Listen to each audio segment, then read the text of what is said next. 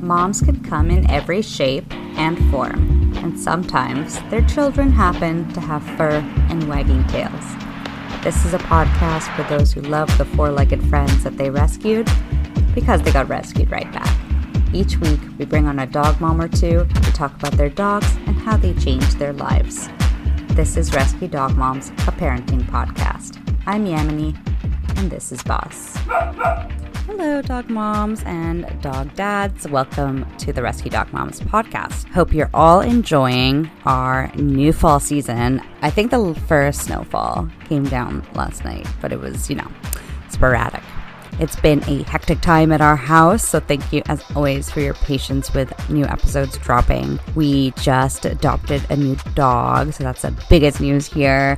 You can visit at Bad Boy Boss to obsess over her because she's so cute. Her name is Queenie. Also, work has been super busy. I am so excited to share this episode though. Ever since I recorded it, I just knew this was going to be a great one. Today, I'm talking with Ashley. She's dog mom to Moose and Nico. Ashley Works in the veterinary space, and we chat about best practices at a vet from a pet parent perspective, especially an emergency vet, because that's where she works. We also talk about her dog Nico and what it's like having a special needs dog. I do want to warn you guys, I had a huge issue with audio for this episode. My mic was way too close to my face, so apologies in advance if the episode sounds a little wonkier than usual. I did try to fix it. Overall, though, I think this episode is so informative. None of us want to deal with the topics of illness and going to an emergency vet, dealing with that situation, but unfortunately, it does always happen when you least expect it. And honestly, it's been a useful thing for me to think about in terms of our pets. Thanks so much for supporting the podcast. And if you can, please leave a review on Apple Podcasts. It really helps my podcast grow. And of course, keep sharing with all of your pet pals um, and people passionate about rescue. See you next time. Hi, Ashley. Welcome to the Rescue Dog Moms podcast. How is it going? Thanks for joining us. Thank you for having me. I really appreciate you inviting me on the show. Of course, I'm super excited to chat with you. But before we, you know, get into the nitty gritty, Miss Dog Mom, why don't you tell me a little bit about your kids? So I have two dogs. I have Nico, um, who is a mixed breed who came overseas from Israel, thanks to Dog Tales Rescue. And I have Moose, who is a golden retriever that I've had his entire life. Moose is my old guy. He, in a couple of days, will actually be 13. So he's oh a teenager God. now. Yes, he's an old man. I got him as a puppy, basically met him just after I lost my other dog, Cheerio. I was working my first veterinary clinic and they had the litter had come in in literally like a laundry basket and he was six weeks old or, or whatever he was. And I picked him up and he was just this golden floof of floofiness and was like like literally the stereotype of like that oh, yes. puppy. Like if you look up puppy on Google, That's I'm sure exactly, puppy yeah. moose shows up. Yeah, just like huge floof, squishy face. Like he was, I I have a picture literally from the night that he was brought in of me like holding him and like smushing him. It was just kind of like this meant to be type thing. And so yeah, I've had him ever since. But he's definitely like mama's boy to my mom's. He's not super attached to me. He's super attached to my mother. But Nico is my guy. I was volunteering at Dog Tales for two-ish years and he had come over from Israel Israel. And Nico is special needs. So he has a neurological condition called cerebellum hypoplasia. And what that is, is the cerebellum part of his brain, which is the part that connects your spinal cord and then sends out all your signals to your body is actually smaller than it should be. When he was brought over here, they had initially thought that Nico was blind. Dog Tales was really good at vetting their intakes and ended up sending him to ophthalmologist who was like, this dog has no issues seeing. and then brought him to a neurologist who then did all these testings and did like the MRI CT scan. I don't know quite which one they did, but found out that he's got this. And he was there for a year and he really attached to me, which is adorable. Oh, and um, I assume, sorry to interrupt, I assume okay. you were physically volunteering at the shelter. Yes, yeah. Which is I quite different than like what, you know, I do. So I don't know how many people know about Dog Tales, but Dog Tales is very different as a rescue because they have a physical space. So they intake dogs, they have kennels, they they live a luxurious life while they are there before they are adopted.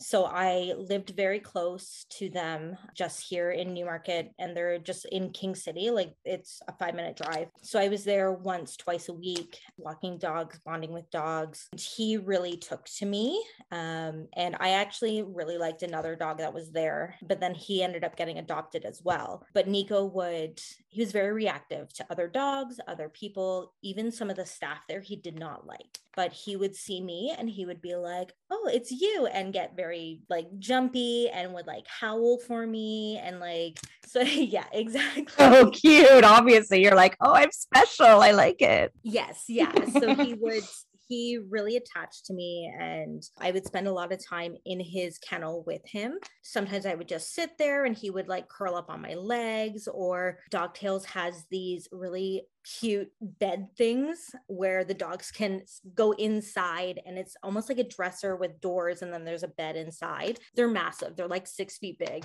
I would go inside of the, this dresser and lay down and he would spoon with me so he would get in as well and we would like take a nap like if people walked by he would go berserk so it was almost like he was like no you are my person like he definitely chose me before i had chosen him So He- sweet. he's my little guy. He's definitely like my little soulmates and he's my little bug. And how old is he now? he, I'm estimating about seven. I had looked up at the rescue in Israel, which he was originally from, and they had said he was eight months old in August of 2014. And then he came in 2015. So, yeah, so he's about seven. Is my math even adding up? I don't even know. Don't ask me. but yes, so I had found his original like adopt me page on Yeah. Israeli Facebook page. Oh, Um, wow. and yeah, so I went searching because I was like, I need to know, you know, what his life was like before he got here. They had estimated him to be five, but I don't know if that's just kind of the thing that they put down so that they could bring him over here if he was too young to come. I don't know about that, but they had said that he was about five. So, but it that it didn't make sense after I had looked up like his original like adopt me in Israel. So I think he's about seven. Yeah. I've had him for five years too. So Mhm. Do you uh, know anything about his rescue story in Israel or how he was brought over? I don't know any of his Israeli past. I do know that when the founders of Dog Tales, Danielle and uh, and Rob had gone over, he bit Danielle. And yes, but she was adamant that she wanted to bring him over and like give him a new life. So I'm very thankful for that. But that's that's kind of the extent that I know of. Yeah, that he's a. Sassy guy, basically. she's like she said to me once like oh this scar is from him and i was like oh my god like just like pointed at her hand and i'm like ah Sorry, funny. even though I wasn't even there. right oh my god and like if i bring him to dogtails now he gets he gets very excited to like pull into the driveway and like see everybody that he used to know and like he recognizes them he recognizes her like it's it's very That's sweet. cute. Yes, yeah. it's very sweet I will say I know all these names mostly from binge watching their reality show. So right yes exactly if people want to know, just watch the show. It's on Crave. he was on he was on it once and Oh. like it oh. was a brief second and they actually talk about him briefly it was it's the festival episode Okay. you see him and and me i look terrible but whatever I'm going to post in the show notes because I think Do that'll it. be fun for people. Oh, just find nico spot nico in the festival episode of the dogtails show Love it. Okay, tell me a little bit about each of their personalities. Moose is very goofy. Moose is, he loves love. He loves people. He probably could give less a care about other dogs, but he loves people so much. And he's just, he'll, he's funny. He's goofy. He always looks like he's got a smile on his face. He will want to like lay in your lap. And once I had taken him, we went to the dog park and there weren't many dogs there, which is fine. And he had found this kid, probably eight, ten years old, and he was sitting on a bench, and Moose just went and sat in front of him. And this kid is just like petting him. And like they sat there, I think 10, 15 minutes, and this kid just like pet him. And the kid was just like happy and was just like, Of course. That's like my And, like, dream. If I was a was- kid and a dog went up to me asking me to pet it, like, right? yeah. and That's the best day. dog. Best day. but he's like, yeah, so he's definitely like a, a people dog and not like a dog dog. Yeah, I think I remember actually when we last saw each other, we had like a big dog gathering at a dog Yes. park. and Dan came. And I think after that, I think after the event, the main thing he said is like, Oh, I just hung out with Moose for like a good five Right? minutes. And I think Dan was literally on the ground. Like, Yes. he was sitting in the dirt, and Moose was like, Hello, we are friends now. I'm going to lay on top of you. yeah, Yes, that is what happened. yes. so that's exactly what he's like. He's happy to just sit and be touched. He's he's my goofy guy. Like he's yes, he's older now, but he's still very playful, which is very nice. He recently had a surgery um, earlier this year for a thyroid nodule, basically, um, on his parathyroid gland.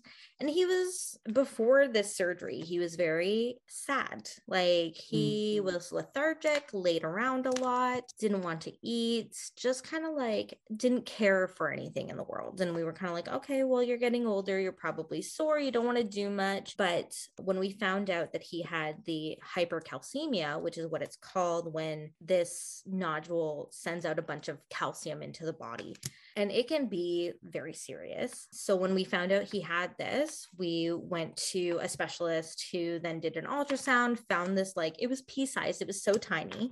We ended up doing surgery like a week later and totally different dog. Like he's happy again. He's happy to like run in the backyard. He like 2 weeks after his surgery, he was like barking at the lawnmower. And Moose is not a barker. Moose Yeah. does not make a sound. He just was like this thing is pissing me off today. I'm going to bark at it. He's like, I've been holding this in for Yeah, years. 13 years. I need to tell her to fuck off right now. Exactly exactly and it, it was so funny it was just like he completely different dog so Mm. he's uh he's living his best life now and yes very goofy very very stoic too sometimes he's very much like a, a protector even when it comes to so he and nico are very different and they don't care for each other like they don't play with each other they don't lay next to each other they're just they live in the same house they interact but they don't care to interact more than they have to kind of thing. Moose is very protective when it comes to nico. If we're out and about at the dog park or or taking a walk and he's kind of like he'll put himself in front of nico to kind of be like okay well i know that something might happen so i'm gonna just kind of intervene here. I'm gonna be a body. It's very cute to see like these types of interactions. They like each other enough to be like this is how it's gonna go. Like we're gonna just work together here in our quiet ways That's really sweet. It's like I pretend not to care, but like I still do. yes yeah Yeah. Tell me a bit about Nico, please. Nico is, he's also very goofy. He's goofy in the way because of his condition, makes him walk funny, makes him very, he wobbles a lot, right? So I'll never forget, like the first time I had when I after I adopted him and one of the first times I had been walking him, um, this older man saw him and was like, "That walk deserves to be on a runway," and I was just like, "That is the best." It's It so was- true. It was so sweet and uh, like there have been people who are like what's wrong with your dog you get a lot of negative look upon your dog because he's walking funny or acting weird or falls over i have learned over like the last five years is that like yes people are going to say stuff and i mean when he falls over like i know that he's okay so like Yeah. i know that people have shot me daggers like because he like will fall over And like, you're they're like, you should care like, more. oh, you should make a bigger deal of it or whatever. right? and i'm just Yeah. like you're fine he's fine And like, also, like, I don't think dogs want, you know, would that make Nico happier for you to freak out every time he fell over? That's like stressful for a dog. dealing with a kid, you know, you don't want to make a big deal that they hit their head on the floor, right? Like you just kind of got to go, you're fine. And they're like, oh yeah, I'm fine. Yeah. Right? He's not a big, like, he doesn't care if I have to like run over and be like, what are you doing? So I usually don't. Though he did smash his face on the concrete a week and a bit ago. And like, oh, baby.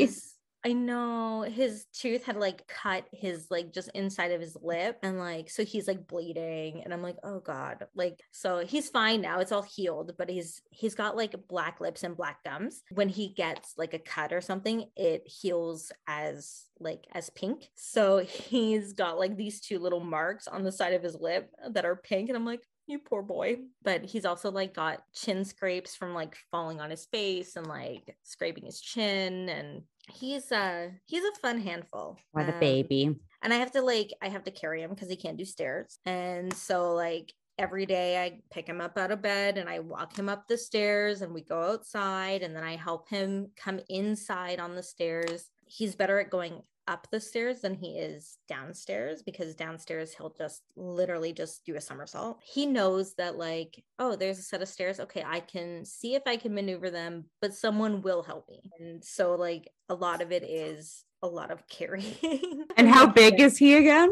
he is about 55 pounds. Oh, yeah. Yeah, That's a he's, like, workout. It, he's a big he's a kind of a chunky monkey too like i've got pipes and just like Mhm.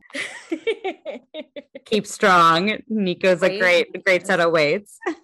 right just just bicep curls with this dog Since we're talking about Nico, I'd love to expand a bit on obviously your experience with Nico in particular as a special needs dog, and maybe from your uh, other experience, just like what you think owners or even fosters like can consider because obviously we always have special needs dogs. And i mean the more people who can take special needs dogs either as fosters or as adopters the more we can save. Should someone maybe like consider if they're like maybe i could like handle that but i don't know. I don't have any like experience with one. I feel like there are varying degrees of special needs dogs or pets, like even cats, you know, blind, deaf. You know, having a deaf animal, I don't want to say it's easier because I don't have any experience with deaf animals other than through work, but it's very hard not to talk to an animal. You want to be like, oh, you're so cute. What a good boy. Have it like sit, lay down, give me a paw. Like there are, we use our words so much as commands.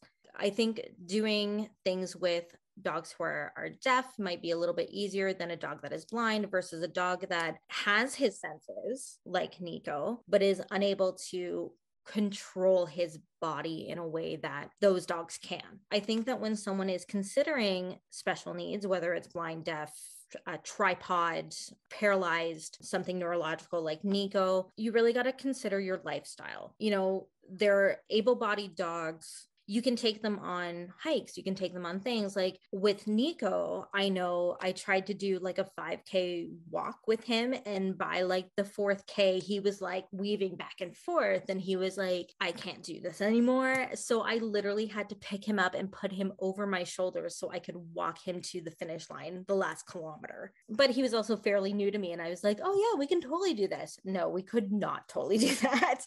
You know it's it's knowing your limitations as a person right? So if you're looking at an animal yes who is blind or or has like a neurological condition you got to remember okay well i have to block my stairs or i have to make sure that the dog knows, hey, stop. Those are stairs, baby gates. Making sure that, yes, if your dog is blind or has a condition like Nico's, that you can lift them up if you have to go down a set of stairs or you have to go down, you have to go somewhere like into a car, or there's different things that you need, can, need to consider when adopting a special needs pet because it's not just rainbows and sunshines, right? Like there are various considerations that you need to take before saying, yes, this is something that I want to do. This is something I commit to. I had someone say, Oh, I saw a dog on, I don't know, Petfinder or whatever, has the same condition as Nico, and I I want to adopt it. And I'm just like, Are you prepared to carry a dog around? Are you prepared to be able to sling a dog through its back legs if it's not able, like off topic? I ended up seeing a dog literally on Petfinder last night who has the same condition as Nico, but worse oh yeah to the point where it could not stand by itself. mm-hmm. You know, I am thankful that Nico is functioning to in a, in a way that he can walk by himself. He he can do a lot of things by himself whereas this poor dog probably needs a chair, like a wheelchair, to help him stand properly because this poor dog is so wobbly that he can't get his footing even on mm. his front mm. legs, put up his back legs. There are various degrees of just special needs that people think that, okay, yeah, I can take this on because then it makes me look like a good person. But it's not about being a good person. It's it's about ensuring that you're giving them that quality of life that helps them through their their special ability, basically. Yeah. And I feel like on this podcast, we talk a lot about like, and you know, we do also just as rescue people, like, yes, like you want to choose a dog based on your lifestyle, but like you have to make accommodations too. And yes. you have to suit like yourself to your dog and what your dog needs. Like, yeah, everybody wants a dog who loves other dogs and loves people, but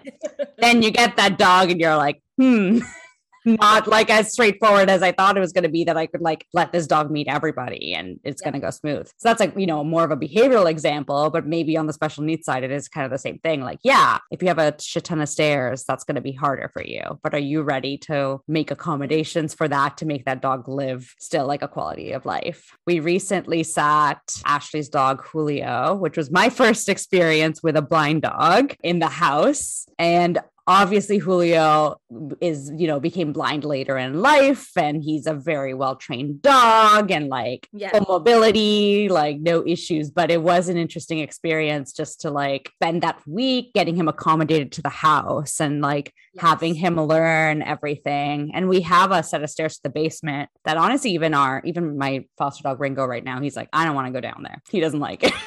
Yeah. so when we have dogs over, they usually we just hang out upstairs. Yes. And with Julio, it was just very interesting how by the end of the first week he mapped out the house so well that it really didn't feel like we had a special needs dog at all. That was like one example of I know that when I had, you know, Mel on the podcast with Nanaimo, she mentioned that for the blind side of yeah. it all a lot of people will say like the dog will get accommodated when it's when it's blind right? Because it will say oh okay this is a couch this is a table this is with a, a blind animal they can hear you. So if you say oh watch out there is the table or you put your hand there they familiarize themselves with okay like here is here's the couch so three feet away should be the table. Like they have that ability to map out your home I think even in that episode, she mentioned moving furniture. Like if you move your furniture, your dog's gonna be very confused. So I feel I feel that, right? Like I knew that if I was taking Nico home, I would have to carry him up and downstairs. And in the house that before we moved to this home, we had a large staircase. And so I think it was 12, 14 stairs or whatever it was. And I would carry him from the top to the bottom. You know, some nights I would have to carry him up. But even when he wanted to go up the stairs by himself, I had to make sure that I was behind him mm-hmm. because mm-hmm. he would forget what foot would go next. And I would be able to tell because he would stop and like just kind of be like, oh, what am I doing? And then try and lift like two feet at once. And it's like, nope. There have been times where I've witnessed him go on the stairs and then forget what he's doing. Yeah. And then he would fall backward. And it makes you like it made me feel terrible because it's like, oh my God, like I wasn't watching, I wasn't paying attention. And and here he is like falling down. And I'm like, Ugh. but he doesn't he doesn't try to adventure on the stairs anymore. I was gonna say, eventually hopefully they learn like, no, I need my mom here to do this task. And that's yes, the learning yes. for him so that you can worry a little less yourself. Yes, yeah.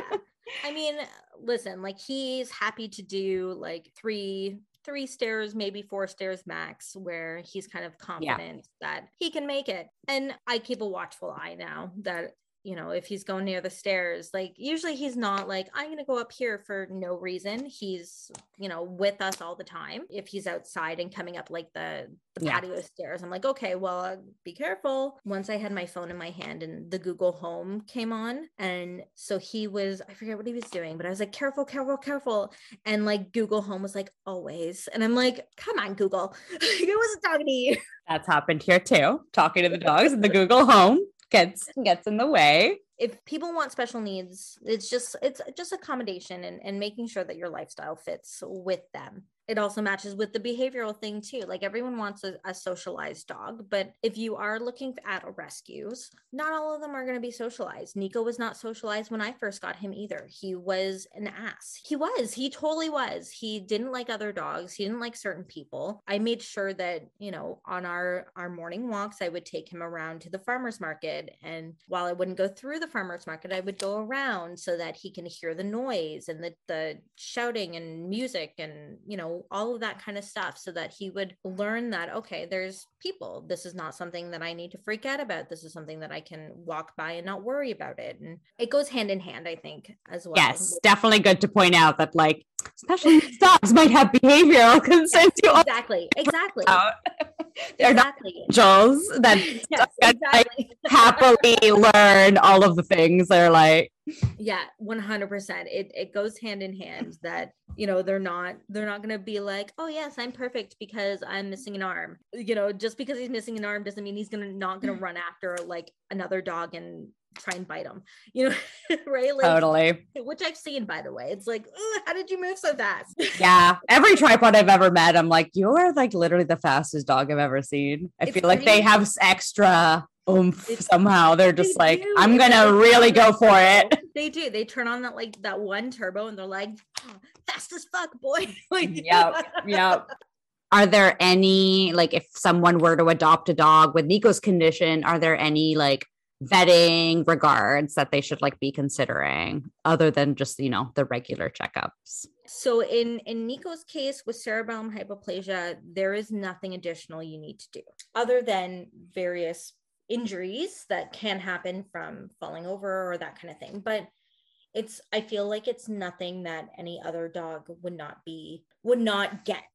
But there are things that maybe as he gets older that i have to consider like joint issues that kind of thing because he is very hard on his legs because he's constantly using them to stabilize I personally take him to a chiropractor like a crazy mom, and he loves it. He loves his chiropractor, Dr. Adam. We pull up to the house and he's like, oh my God. And he like gets all excited. It's very cute. Like, I don't have dog insurance for Nico. Like, I don't have insurance for Nico. I'm a big advocate for insurance, but with Nico, the concern is that because it's technically a pre existing condition. Yeah, totally that they would say, "Oh, sorry, he hurt his leg." Because hundred percent, yeah. Right. So, so I don't have insurance for him because of that. Yeah, yeah. Because I feel sense. like they would be like, mm, "No, not this time. Mm, no, because it's because of this." So I, I never got him insurance. I have insurance for Moose. I think that makes sense, and I do feel like I think I think maybe one of the things to consider for a special needs dog is you will probably have to pay most things out of pocket because yes. it is easy for insurance companies to just trace anything back to yeah, XYZ. So, Ashley, you also work in the vetting industry. And I know myself as a rescue person and a dog owner who deals with vets for my fosters, for other people's fosters, for boss. I still feel like I have no idea what's going on behind those doors, especially because I haven't even been able to go inside since COVID. Yes. Yeah. So I'd love to get some insight from you into the life of working in a vet's office. Basically, you know, I don't think it's the dream that I had when I was eight years old and all I wanted to be was a vet. Maybe we could get started on like your background. About 15 years ago, I went to school for at Sheridan for animal care, which was a program that got me kind of in the door through vet clinics as a veterinary assistant. And basically, what I do is kind of everything from answering phones to transitioning an animal through end of life. So I have a wide range of skills working in uh, two emergency clinics let me tell you when when your pet comes in in during one of these kind of dire situations like an emergency hospital uh, we do everything we possibly can. What i do as an assistant is basically hug and kiss and snuggle your pet from the time it walks in the door to the time that they leave. I help the technicians and the veterinarians do things like take blood. I help hold your pet so that they can get vitals. The initial thing that happens when your pet goes into the treatment area of a hospital is what's called the TPR. So that's temperature, pulse, and respiratory rate. During those things, I will hold your pets and smooch them and be like, "You're the cutest." That's how I keep them still. Is is mm. basically giving them kind of like this hug. Some pets don't like the big hug, so that's totally fine. I just kind of keep my hands on them to keep them still enough that I help them stay still and and they get the job done basically and figure out what's going on with your your pet to make sure that they are healthy, happy, and we figure out whatever illness or or problem is going on when you are visiting with your pet at, at the hospital. When you were in school, or maybe even before when you were thinking about it, how did your expectations of what life in the veterinary industry look like to you versus how it actually was? So I think that when I was interested in in working with animals just in general, I knew that it wasn't all puppies and kittens. And a lot of people think like that. A lot of people are like, "Well, you get to see puppies all day. You get to see kitties all day. You get to everything is is happy and everything is rainbows and sunshine and but it, it definitely is not. It's a lot of vomit, it's a lot of blood, it's a lot of puke, which I already said. I literally had a dog shit on my leg. Yeah. Yeah, not like turds it was like, here is my explosive diarrhea from the knee down. I literally did not even know it was going to happen until one of my coworkers was like, watch out. And it was like slow motion. And I looked down, and this mastiff of a dog was like slightly hunched and like just, it just shot out of her. I felt really bad for her, but also I was covered in poop. It's not, it literally is not puppies and kittens. It's no diarrhea, it's bloody vomit, it's it's gross. it's gross and I love it. I feel like this is like it's kind of like the reality of fostering times a billion. Yeah. Because it's like same thing I tell people with fostering, like you're you know, you get used to feces and piss and vomit in your house. Yep. And when I tell people who've had like dogs their whole lives, they're just like, uh nothing. I'm like, I get it. We are expert cleaners now. yeah. No, for real though. Like it's it's a lot of dirty work. Like maggots maggots. Oh my god, yeah, and worms. I've only worms, seen them from afar and just been like, that is disgusting. And you probably deal with them every day. yeah. Okay. Not maggots every day, but it's been there. Like that is even just working regular practice, regular day checkups, regular, just your regular day at a regular clinic. Now, emergency, you're getting a whole array of different things. And it, it's hard work. Don't get me wrong. It's hard work. Sometimes you never get used to it, but you see a lot of trauma, a lot of trauma to owners. You see a lot of trauma to pets. It's not for everybody. I say that with the best intentions because we need people in this industry. We need assistants, we need technicians, we need doctors, but it's not for every. You know, you can't be mad at an owner for for choosing something that you would not have chosen. You know, whether that's because of something going on in their own lives, maybe that's because of money, maybe that's because who knows? You don't know what is going on, just like people don't know what is going on in in those closed doors. I mean, I post a lot about technicians and veterinarians and assistants and receptionists not being appreciated the way that they should be, especially during these times. And I completely understand like your pet is going into a treatment area, you can't be with them. We're asking you to wait in your vehicles. And I get it, it can be scary. It's not going to be easy for you because you're not even on a good day, you're not able to go into the treatment area anyway. I think this is kind of like, you know, what you talk about a lot on your channel. And I'm thank you for bringing it up because I did want to talk about it. Like, you know, burnout in any healthcare industry has finally become a topic of discussion yes. thanks to COVID in across, you know, obviously like the medical field as well. And I yeah. think what you're pointing out is that the veterinary industry is like very similar in yeah. that you're dealing with people in their worst moods yes. going through hard times and unfortunately sometimes choosing to take that out on you or your yeah. colleagues while no one wants to be in an emergency situation like you're still dealing with people at the end yeah. of the day exactly it's very hard because you sympathize with people because they're coming in and their pet is sick What people also need to understand is emergency hospitals work like a human hospital in that we triage. So basically, the worst go first. If you're coming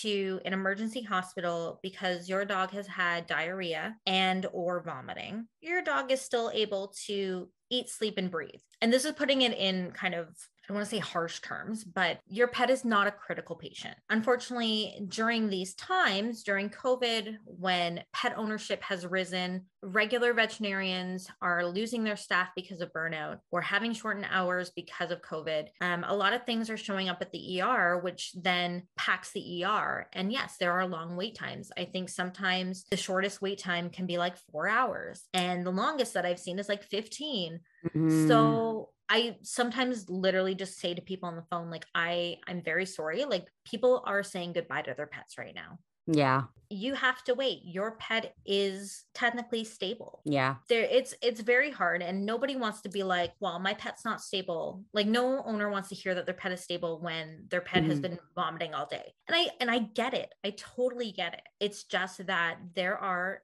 critical patients who like blocked cats. That's critical. Your like if your cat cannot pee, your male cat cannot pee, it is an emergency. Mm-hmm. If your large breed barrel chested dog is suddenly retching and can't vomit and its stomach is three times its size, well, that's an emergency. That is bloat. That is these things are life or death. Things like seizures and bloat, blocked cat, hit by cars, right? Like there there are a lot of emergency clinics have taken to putting their triage green, yellow, red type stages outside of their hospitals because people don't understand what a triage means. Yeah when a lot of people call and they're like, well, what do you mean by that? And I'm like, well, when you go to a human hospital, you go into the walk in and the nurse, you sit down and you speak to a nurse, you give her your health card, you speak to her about what's going on. And if you're like, well, I'm, you know, I have a stomach ache and it's not going away. Okay, well, someone just walked in after being struck by a car in the street. Their trauma kind of trumps your trauma. So that's where the worst go first kind of thing comes. And in. I think people literally think it's like waiting in line for brunch. Hey, don't skip the line. Like, you know, and it's like not like that. Yeah. No, it's not. It's, it's all triage based and it all is based off the criticality of your pet. We beg, we beg clients just to understand that there are things that after you speak to a technician or a nurse, they have deemed your pet stable. And that is probably the best news you're going to get. Yeah. Right. Like if your pet is stable, awesome. That's great. That means your pet is not in a condition where we need to provide emergency care. It's very sad the people who get frustrated at hearing that. I think that makes a lot of sense. And um, especially with your experiences at an emergency clinic, last thing you want is to deal with frustrated individuals on the phone about something that isn't like an emergency to deal with. I mean, if we're telling you, yes, come by the hospital. Yeah. It, it does mean like okay yes your pet needs to be seen. And we understand that regular veterinarians are booking like a week or two out still with their appointments. Yeah. But we under also need pet parents to understand that while we're saying yes come to the hospital it probably needs to be seen it doesn't mean it's going to be seen right that moment. Anything can happen at a blink of an eye the same as a human hospital right like we all yeah. hear sirens and we're like oh no i i hope no one's hurt well that like that's kind of is there anything else that owners should be keeping top of mind when they're interacting with either emergency vets or even in their regular checkups that might help them maybe manage their expectations or their emotions because obviously it is hard. When you have when you don't have knowledge on how things work i do think it contributes to your oh, stress. oh absolutely. I think when you're visiting your regular veterinarian and you have questions do not be afraid to ask those questions. If you have a lot of questions and it's a lot of questions that come up in your head after your appointment see if you can call your clinic and say hey can i write you an email because I have a lot of questions and I don't want to try and play broken telephone between telling a receptionist versus telling the doctor, telling if you can write it all out in an email and your clinic says, yeah, send us an email. We can get the doctor to respond as soon as they're able, then awesome. I think that's that's something that we can appreciate writing out all of your questions. Now, if you have like one or two questions about like a medication you were given, fine. Like uh, everyone in in the office should be knowledgeable about medications. If they're not, I hope that they say, Oh, let me put you on hold. Let me ask somebody else. Let me see what kind of answer I can get for you. Now, in an emergency situation, I mean, emotions are high. I think that we just ask for some patience. There is any questions, if there is if there is any concern about the care of your pet or how things are going, if we say, you know, give us some time we'll get you an answer. We will get you an answer. We're not we're not going to withhold information. We're not here to stop your pet from getting the care that it needs. We need people to be as honest and as as forthcoming with all the information that they can manage to help us help their pet. And that you know and that means like did your pet get into something? Did does your pet eat toys? Does your pet eat garbage? If you know that your pet doesn't do something that maybe not all other pets do or does something that not all other pets do you have to tell us because that may be vital to a treatment if your dog is vomiting because it's got something stuck inside of it right? Like there's only so much that we can do with the information that is given and that may that information that is given may change the course of action that the veterinarian takes to treat whatever is happening with your pet. And on the other side of the spectrum, um, I wanted to ask you more about rescues. We encourage on this podcast to volunteer with a rescue. I know one position that you used to do is like help out with the vetting coordination and all yes. of that. So yes. I'd love to hear your thoughts on like best practices you learned and what rescues can be keeping top of mind when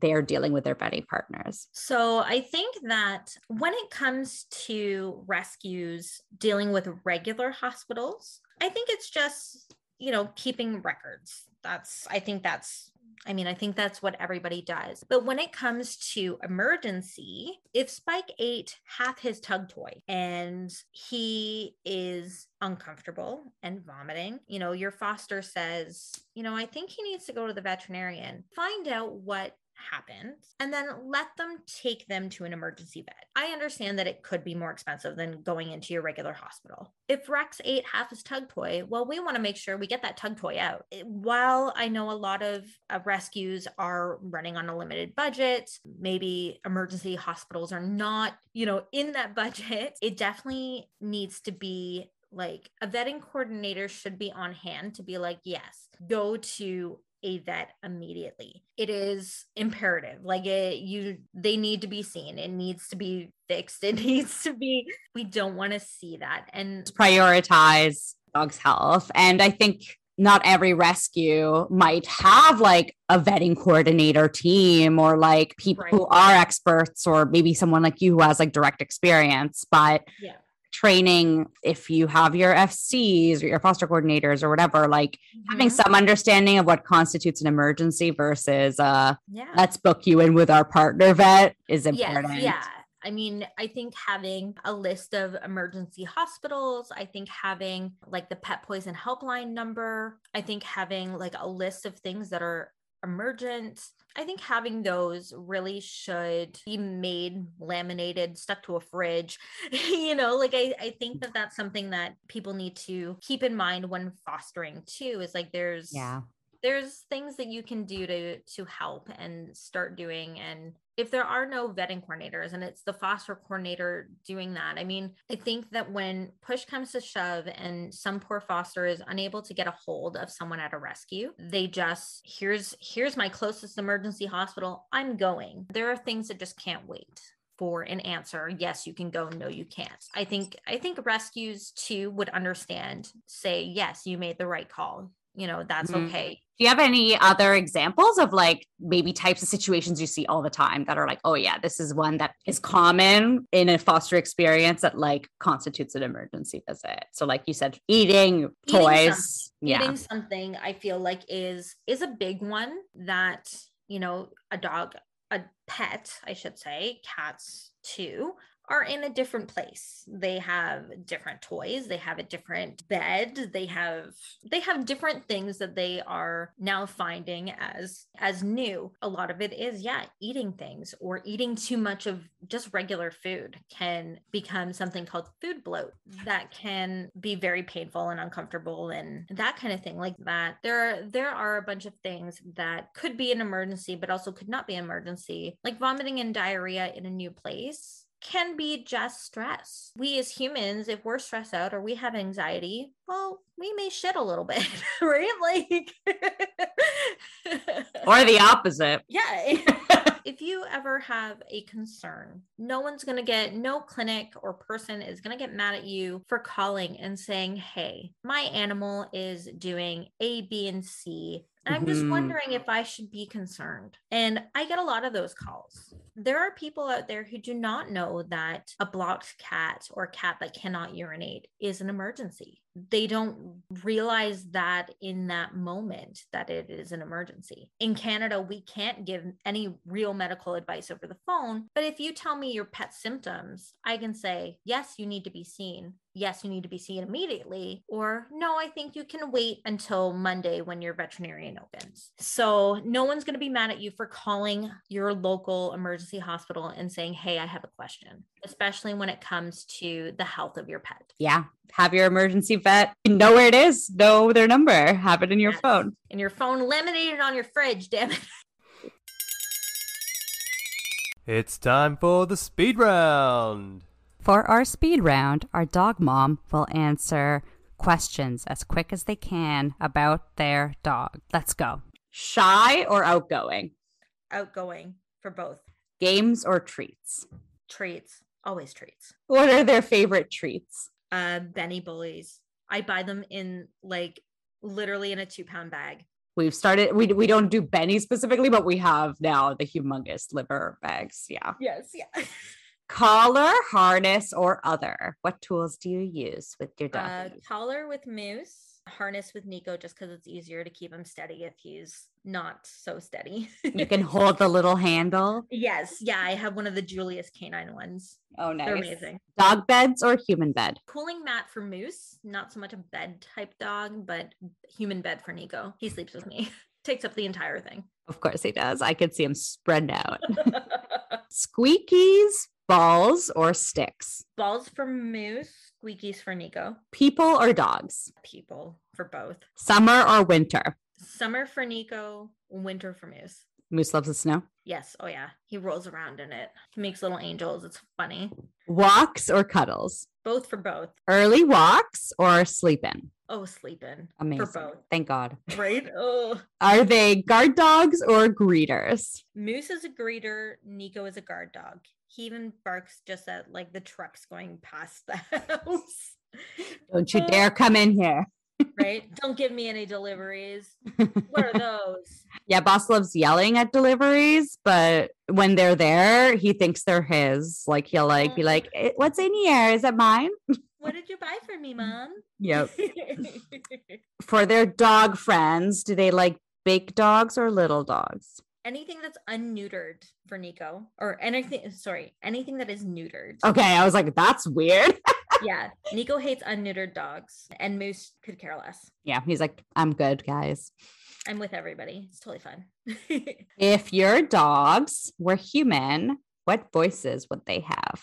Nico would probably be like a very hyper voice. I don't think that I could give him a voice. It would just be a very hyper voice. And Moose is like, "Hi guys, how's it going?" He's very like dopey and like not so like kind of slow, but he's just kind of like, "Hey." So yeah, that's his voice. I can Doesn't actually visualize. I can visualize both of those.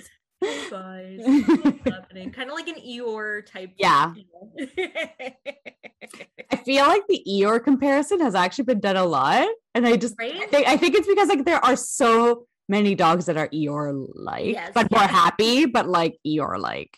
Yes. It's that goofy, dopey type.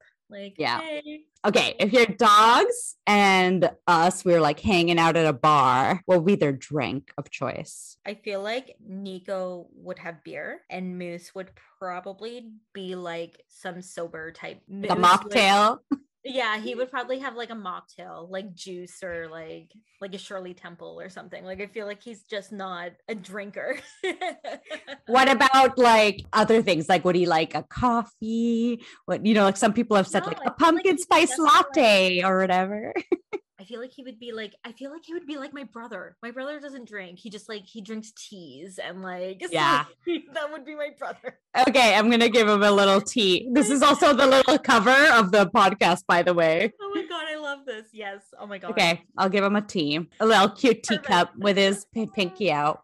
My brother's gonna listen to this and be like, I don't understand. Tricks or stairs? Yes. So they stare at me like, hey, lady, give me everything that you have on your plate. They do, they will sit if I ask them to sit, but they mostly just stare at me like, you should be sharing. Mm. So stares, definitely. So they, other than sit, any other tricks you can try Um, out with them? Nico doesn't do many tricks. He because he when he sits he wobbles a little bit more. Yeah. So he, he loses his balance if he tries to raise an arm. So I don't ask too much of him. Or Moose will give me the pause. He will give me a high five. He will touch my hands. Like he will he knows all the stuff, but now I'm just like, you're just cute. Here you go, old man. You've worked hard enough. yeah, exactly. Squirrel chaser or scent follower? Moose is neither. Uh, but Nico is both. Mm, hmm Yes. Makes Yeah, it up. that's how he smashed his face. Was chasing his. Oh, Yeah. yeah. Like, it sounds like something out of a Looney Tune, honestly. Like, Oh, you know, It's Like like, Wiley- turn, Yeah. but he doesn't go anywhere. Yeah. cute. Costumes or naked? I like to put clothes on Nico, and Moose is always naked. What's your favorite Nico outfit? I have a matching Christmas pajama that I bought, I think two years ago. And it's just, it's striped. It's like a striped little t shirt thing. And then it's like, it's a jumper, like a full romper type jumper thing. Um, So we match. He likes bandanas. He looks cute in bandanas. They both look very cute in bandanas. Squat or lift? Moose oddly stretches himself out. Oh, yeah, kind Boss does that. I call it the plank. Yeah, he like stretches like the weirdest thing. It's he just stretches so long just to pee. Yeah, boss used he still does that when he really has to pee, but he now has transitioned to lifting. But he's Oh. Ah. still, I feel like he's kind of nervous about it. Like he circles like five times. Sometimes he puts his leg up and he's like, I'm gonna lose my balance. So he like pretends he didn't lift it. Nico Nico does both. When we are on a walk, he will lift on everything, even though he is not stable. To the point where like it's so weird because he will lift his legs so high that he will literally just like roll himself over and pee on himself. I'm dead. No, I'm dead. That's so hilarious.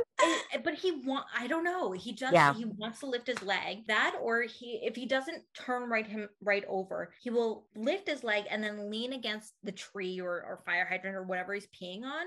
I'm just like, how do you not like scrape your belly? Like Yeah. He's like, I need to do this. Yes, yeah, he needs to lift his leg on everything to mark everything outside, but in the backyard he squats. He Yeah. planks too. Yeah. This is a hard question. Do you have a favorite child? I mean, yes and no. Nico is technically my own dog, whereas Moose is the family dog. Technically, he is my child, and my mom is Nana, and Moose is just, I'm his sister. So technically, I have a child in Nico, but I mean, I love them both equally.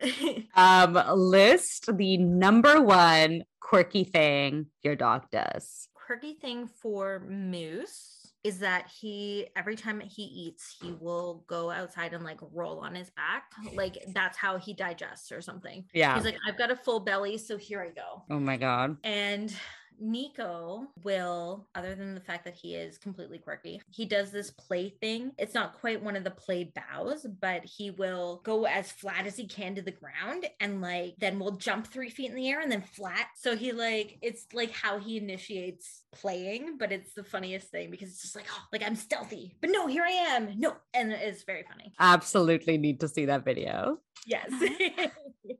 All right, Ashley, thanks so much for taking the time to chat. Where can people find you to follow Nico's adventures and Moose's adorable smile? so you can find us at on Instagram at the it's called Defective Dog Depot um, without the in it. So at Defective Dog Depot and my own personal Instagram, which is for the ocean. Amazing. Well, thanks so much for joining us on Rescue Dog Moms. And I'm so happy to have learned so much about Nico and Moosey. yes, thank you. Thank you for letting me talk your ear off about it. Rescue Dog Moms is a project by Yamini, inspired by her rescue boss, who you can find on Instagram at the Pup Boss.